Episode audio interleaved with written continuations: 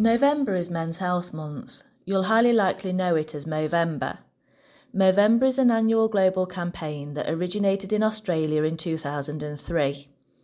It came about when a group of friends decided that they wanted to raise awareness about prostate cancer and depression in men and it's since evolved into a global movement with millions of participants and supporters growing moustaches to support men's health projects and initiatives in order to take proactive steps to promote a healthier and happier life.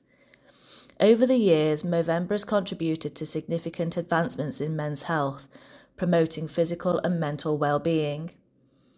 Health is a state of complete physical, mental, and social well-being prostate cancer, testicular cancer, and other diseases of the male reproductive system can occur. Men during their 40s and 50s produce testosterone at declining rates. They begin to lose muscle mass and become more prone to weight gain. There's a higher risk of heart disease, high blood pressure, and diabetes increases. You can help yourself at any age to lead a healthier lifestyle.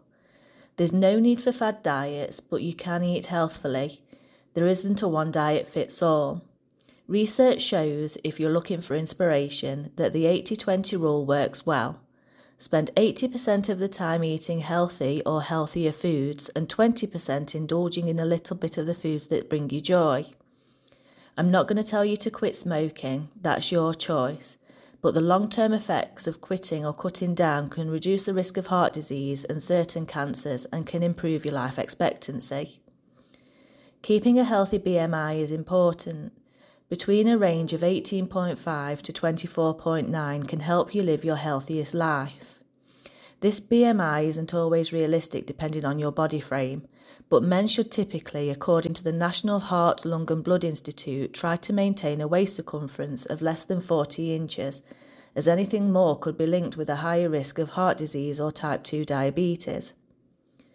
Moderate exercise for 30 minutes per day is recommended, and changing your exercise routine is beneficial. It'll help to maintain a healthy weight, prevent certain cancers, boost your mood, reduce stress, and improve heart health. Looking after your mental health and taking care of your mental well-being is different for everyone, and it's important that you take time to relax. Don't just wait for the holiday that you've booked, and every day do something for yourself and for others. Do something with family and friends, go for a walk or something that makes you feel good. And finally, see your doctor. There are many age recommended tests and screening available to you, and the same applies for dental checkups and eye tests. Be proactive about your health. Listen to your body and don't just sit there like I know some of you do, waiting to feel better again. And remember to check yourself regularly. Also, remember that there'll always be somebody in the business that you can talk to, whether it's your colleagues, your line manager, or your HR manager. If we can't help you, it's highly likely that we'll know someone that can, or at least point you in the right direction.